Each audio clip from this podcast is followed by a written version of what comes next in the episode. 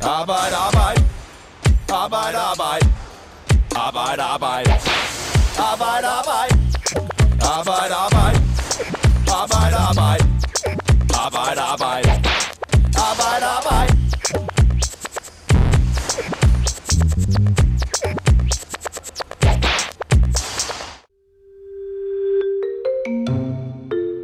Jeg hedder Bjørn Vejen Larsen. Jeg er faglært anlægsgartner. Efter mere end 20 år i samme virksomhed, bliver Bjørn Vejen Larsen arbejdsløs. Men han er optimistisk, for medierne bugner af historier om det grå guld og mangel på arbejdskraft, så der skulle være masser af job at få, selvom han er 62 år. Jeg regnede med, at jeg ville komme hurtigt i gang, og det gjorde jeg ikke. Men det går ikke, som Bjørn har forestillet sig, og et år og en bunke ansøgninger senere. Og omkring 80 jobs har jeg søgt. Så er Bjørn blevet 63 år og er stadig arbejdsløs. Han er en del af en overset gruppe, når man taler om ældre på arbejdsmarkedet. For selvom flere og flere over 60 år er i job, så er der stadig et punkt, hvor de halter efter. Og det ser vi nærmere på i den her udgave af Arbejde Arbejde, der denne gang handler om de ældre på arbejdsmarkedet. Mit navn, det er Morten Olsen. Bjørn, du hører det her i indledningen, kommer vi til at høre mere til senere.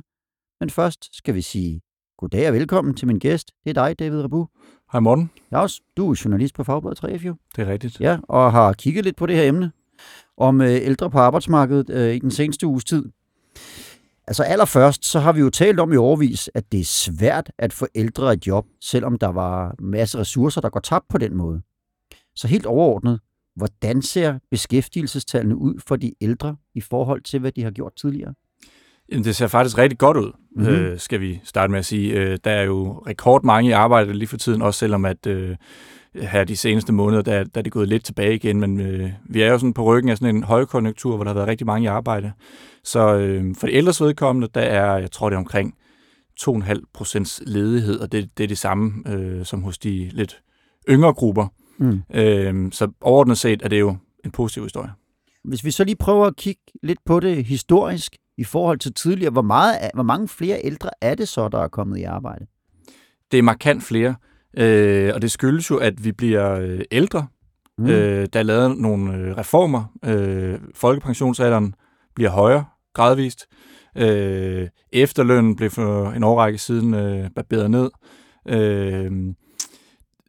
Der er kortere dagpengeperiode. Der er mindre modregning, hvis det er, som man tager et arbejde som senior. Der er lavet forskellige tiltag for ligesom at holde en guldråd ud foran de ældre, så de bliver længere tid på arbejdsmarkedet, for det er der jo brug for. Vi har brug for arbejdskraft som aldrig før, og derfor giver det god mening at aktivere den her gruppe af ældre medarbejdere. Det lyder jo meget godt alt sammen, David. Men i går der talte jeg med Bjørn Vejen Larsen, som vi også hørte her i indledningen. Han er 63 år og har været arbejdsløs i over et år. Han oplever, at det faktisk er ret svært at få foden indenfor på arbejdsmarkedet. Prøv at høre, hvad han siger her.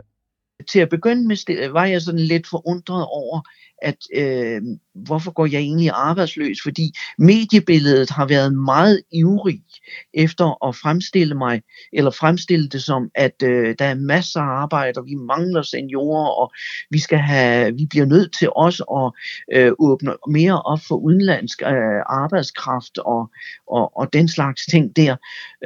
Og så er det, jeg egentlig stilfærdigt spørger, hvorfor jeg så ikke blev ansat med det samme, at jeg bliver arbejdsløs.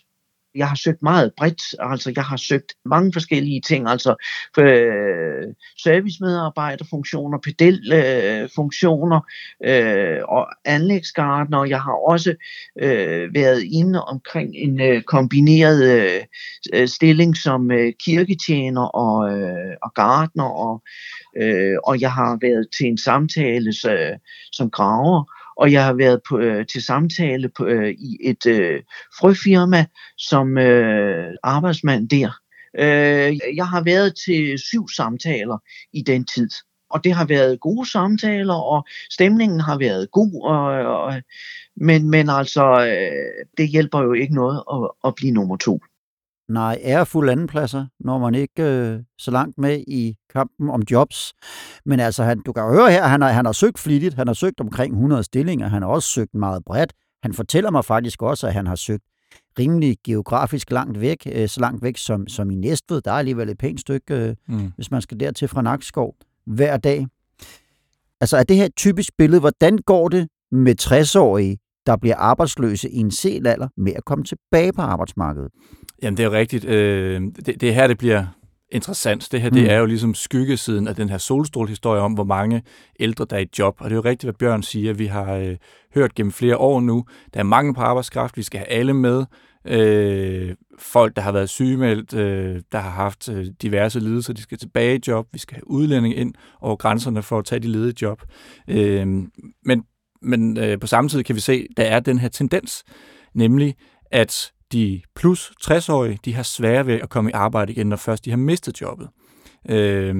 Vi har været inde og trække nogle tal fra det, der hedder jobindsats fra Styrelsen for Arbejdsmarked og Rekruttering.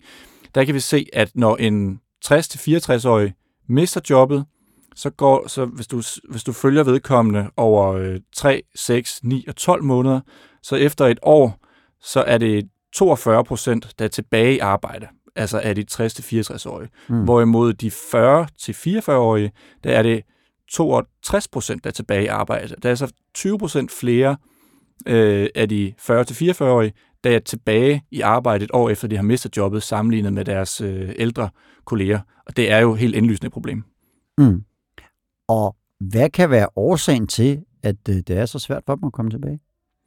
Jamen, Bjørn, han siger det jo egentlig selv, synes jeg. Vi har også talt med en, der hedder Helle Drusen, en medlem af 3F's A-kasse. De fortæller begge, at de har sendt ansøgninger gennem lang tid. De har sendt, jeg tror, Helle har sendt flere hundrede. Hvis jeg ikke husker helt forkert, var det omkring 300. Bjørn, der har sendt op mod 100 ansøgninger. Han har til og med også været til samtaler. De fortæller begge to, det de får at vide hos arbejdsgiveren, det er, men du har jo ikke så lang tid tilbage på arbejdsmarkedet. Så de skal ligesom retfærdiggøre sig selv, fordi de har den alder, de har. Hvorimod man jo også kunne vente om og sige, at de har også nogle kompetencer og noget erfaring fra arbejdsmarkedet, som man jo måske kunne bruge. Og fordi man er 60 eller 62 år, så er det jo ikke sikkert, at man vælger at gå på efterløn eller folkepension som 67-årig. Det kan jo godt være, at man fortsætter, hvis det er, så man er glad for sit arbejde. Jeg spurgte lige præcis Bjørn Larsen, om han har den der fornemmelse af, at han bliver valgt fra på grund af sin alder. Han sagde sådan her. Det vil en arbejdsgiver jo ikke sige. Men jeg er blevet spurgt, hvor længe vil du fortsætte? Og jeg vil jo bare klart sige, jamen så længe jeg har kræfter, så længe jeg har helbred, og at, arbejdet fungerer godt for mig, så vil jeg fortsætte. Og det, sådan er det jo altid. Man kan jo ikke garantere for sit helbred. Men altså, jo længere jeg går arbejdsløs, jo mere vil jeg jo sige, at det er efterlønnen, jeg stiler efter. Fordi nu har jeg gået arbejdsløs et år, og det vil sige, at jeg har ikke jeg er jo ikke inde i et arbejdsliv. Det har jeg ikke været inde i et år. Og derfor skulle jeg begynde igen, det vil være ret hårdt for mig. Nej, han kan jo ikke, han vil helst ikke love mere, end han kan holde, kan man høre her, Bjørn Vejen Larsen.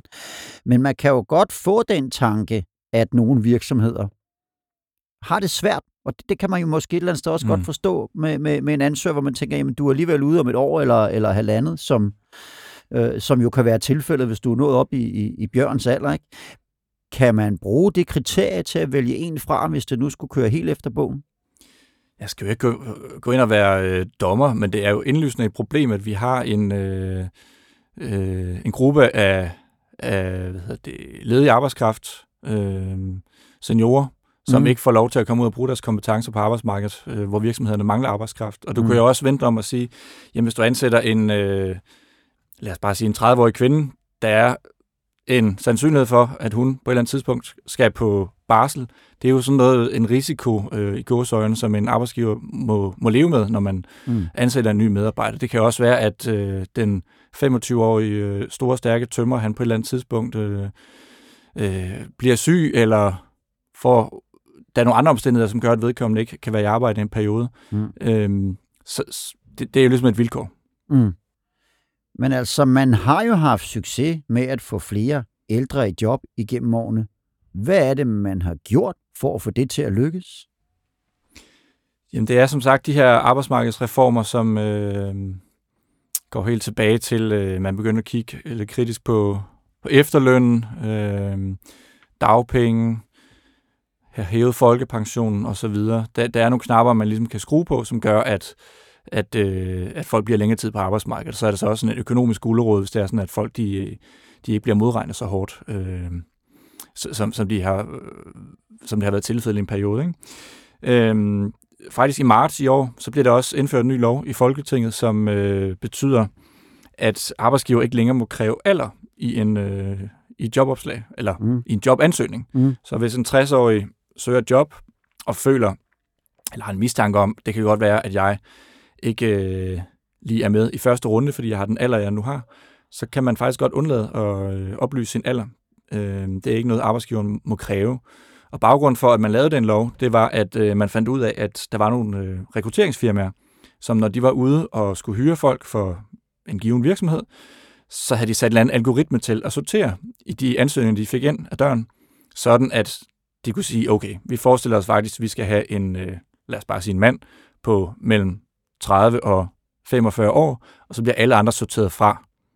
Så det har man altså gjort op med. Man kan godt sige, det er på et lidt symbolsplan, men ikke desto mindre, så er det noget, politikerne er opmærksom på, for der har igennem lang tid været en det, man kalder en overledighed blandt de ældre, når først de bliver ledige. Og så er der nogen, kan jeg næsten forstå på dig, der har arbejdet med sådan en systematisk frasortering på grund af CPR-nummer. Ja, det var det, politikerne de også fandt ud af, at det var noget, der blev praktiseret i den virkelige verden, og derfor vil man gerne prøve at dæmme op for det. Mm. Nu har vi talt sådan meget bredt om ældre på arbejdsmarkedet, men hvis vi lige prøver at rette blikket mod 3F'erne et øjeblik, så hvordan går det så for dem med at komme tilbage igen i job, hvis de, ligesom Bjørn Vejen Larsen her, mister deres job i en sen alder? Du kan sige, der er samme tendens. Altså, en ældre 3F'er vil have sværere ved at komme tilbage end en yngre. Men faktisk så viser det sig også, at de ældre 3F'er sammenlignet med ældre medarbejdere fra andre fagforbund eller andre A-kasser, de faktisk klarer sig ret godt. For at vende tilbage til de her tal, hvis det er sådan, du følger en 3F'er, der er blevet ledet som plus 60-årig, og følger vedkommende i 3, 6, 9 og 12 måneder, så kan du se, de kommer hurtigere i højere antal tilbage på arbejdsmarkedet. Mm. Og man kan jo have alle mulige forklaringer på, hvad det skyldes, men man kan jo i hvert fald konstatere, at det er et arbejdsmarked for faglærte og ufaglærte, hvor der er en ret stor fleksibilitet. Hvis du for eksempel er håndværker, så er det jo utroligt sjældent, du har den samme arbejdsgiver gennem hele livet. Du skifter lidt, alt efter hvor der er god løn, nogle gange efter årstid, nogle gange efter, om en entreprenør går konkurs, eller ikke har flere opgaver, og så videre, og så videre. Og der er det jo anderledes, hvis du for eksempel er kontoransat. Der kan du jo snilt være ansat det samme sted gennem mange år, og måske nogle gange gennem hele dit arbejdsliv. Mm. Du har også ringet rundt og spurgt forskellige politikere og organisationer, hvad de siger til de her seneste tal. Hvilke reaktioner har du fået fra dem? Ja, jeg har talt med blandt andet Eva Obdub fra 3F's A-kasse, som jo er fortørnet, som hun selv siger, over at der er den her overledighed blandt de ældre, når først de mister jobbet. Jeg har talt med Henrik Møller fra Socialdemokraterne, beskæftigelsesordfører. Tiden vil vise, hvad han bliver, når der er lavet en ny regering. Det ved jeg ikke. Det ved jeg ikke endnu, men han er i hvert fald fungerende ordfører, kan du sige, ikke? Mm. Og har været med til at lave noget lovgivning, blandt andet om det her med, at man ikke længere må kræve alder i ansøgninger. Og han synes også, at det er paradoksalt, at arbejdsgiverne på den ene side står og råber på arbejdskraft, og på den anden side så oplever mange medarbejdere at blive sorteret fra til jobsamtalerne.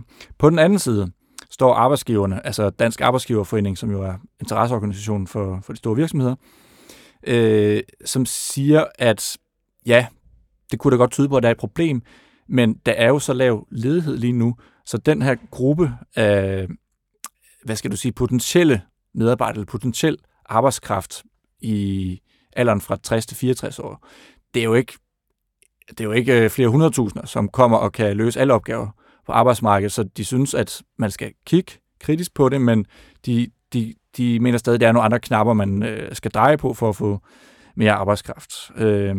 Så læste jeg faktisk lige her til morgen, inden jeg kom herind i studiet til dig, at Bjarne Hastrup, som er direktør i Ældresagen, han er ude i en kommentar i Altinget og fortælle, at de har en undersøgelse på vej, jeg gætter på, det er en eller anden form for rundspørge, som viser, at grunden til, at de plus 60-årige, de så ofte vælger at gå på for eksempel efterløn, eller en anden form for tilbagetrækningsordning, når de først er blevet ledige, det er fordi, at de mister modet.